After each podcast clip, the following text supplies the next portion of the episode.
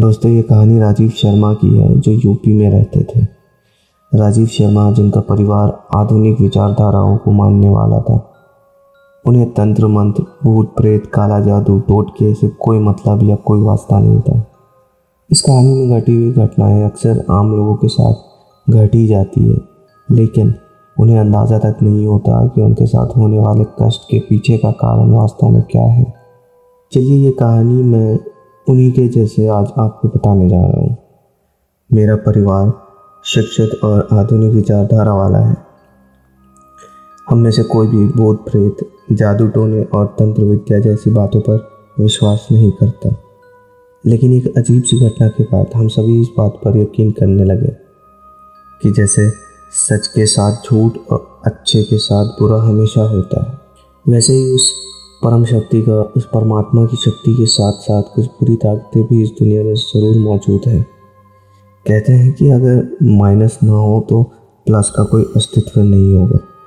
इसी तरीके से शायद बुराइयाँ ना हो तो अच्छाइयों की कोई कीमत नहीं रह जाएगी। इस घटना ने मेरे पिता को मानसिक रूप से बीमार बना दिया। साल उन्नीस सौ नब्बे से उन्नीस सौ चौरानवे के बीच की बात है। हमने एक प्लॉट खरीदा था और जल्दी उस पर अपना घर बनाने का काम शुरू कर दिया था। निर्माण का काम अभी शुरू हुए कुछ ही दिन गुजरे थे कि एक आदमी उस प्लॉट पर आता है।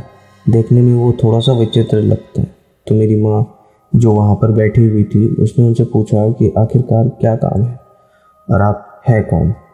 तो वो आदमी थोड़ा सा अजीब आवाज़ में झुंझलाते हुए कहता है कि तुम लोगों ने मेरे साथ सही नहीं किया है, ये फ्लैट मुझे चाहिए था अपने बड़े बेटे के लिए।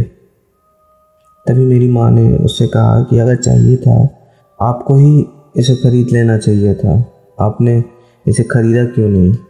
उस आदमी ने कोई जवाब नहीं दिया, बस इतना कहा कि मेरे खरीदने से पहले ही तुम लोगों ने खरीद लिया और ये तुम लोगों की सबसे बड़ी गलती है। तो मेरी माँ ने कहा कि अगर आपको चाहिए और आपको इतनी ही आवश्यकता है तो आप इसे हमसे खरीद लीजिए, हम दूसरा ले लेंगे।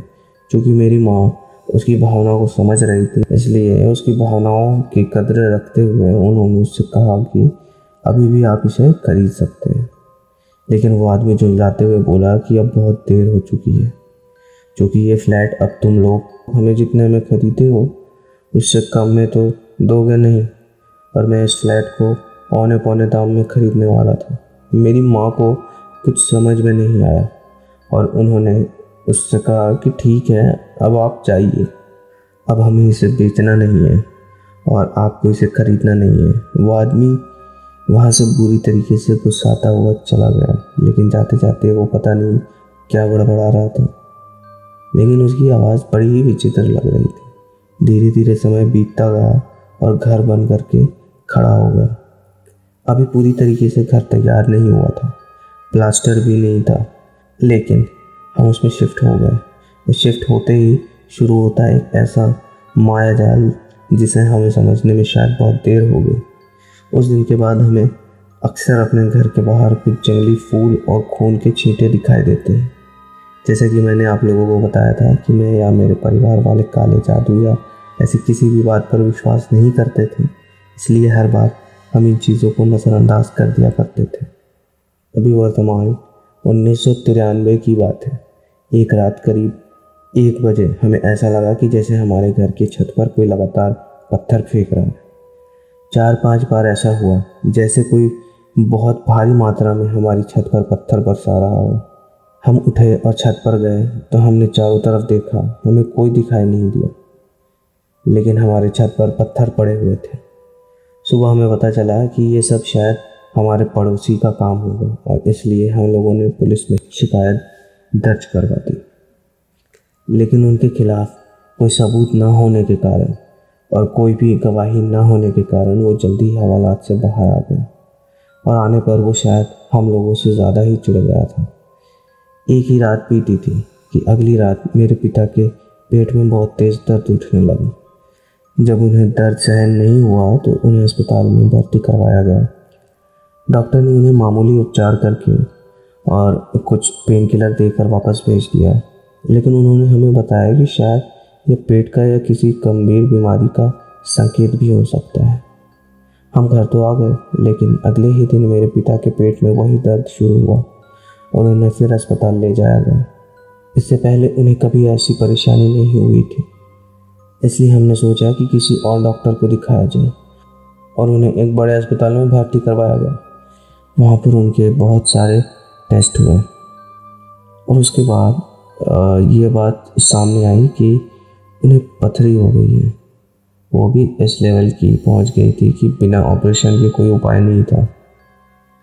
आनन फानन में उनका ऑपरेशन करवाया गया, लेकिन अस्पताल से घर आने के बाद भी उनकी सेहत बहुत ख़राब रही। वो कुछ भी खा पी नहीं रहे थे, जिसकी वजह से वो दिनों दिन कमज़ोर पड़ते जा रहे थे। अब तो हालत ये हो चुकी थी कि मेरे पिता को रोज़ रोज़ रात बहुत बुरे सपने आते थे। उन्हें हर बार ऐसा लगता था कि कोई उन्हें मारने की कोशिश कर रहा है, कोई उनका गला दबा रहा है। वो उठकर बैठ जाते और चीखने चिल्लाने लगते। दो चार दिन बीता ही था कि उनकी हालत और भी बुरी हो गई। अब वो रात में चिल्लाते हुए उठते और दीवारों पर सर लड़ाने लगते। उन्हें पकड़ पकड़ कर लिटाया जाता है। कभी कभी वो हवा में ही किसी से बात करने लगते और जब हम पूछते हैं तो वो कह देते हैं कि देखो देखो वो सामने खड़ा है, लेकिन हमें कुछ नज़र ही नहीं आता। अभी ये हमारे साथ हो ही रहा था कि एक रात करीब दो बजे मेरी माँ ने घर के बाहर से किसी के रोने की आवाज़ सुनी और वो बाहर गई तो कोने में उन्हें कोई रोता हुआ दिखाई दिया। अब की बार शायद उन्हें भी बहुत डर लगा था। वो कुछ कदम और आगे बढ़ी तो उनको घर के बाहर वही खून के छींटे और जंगली पौधे भी दिखाई दिए।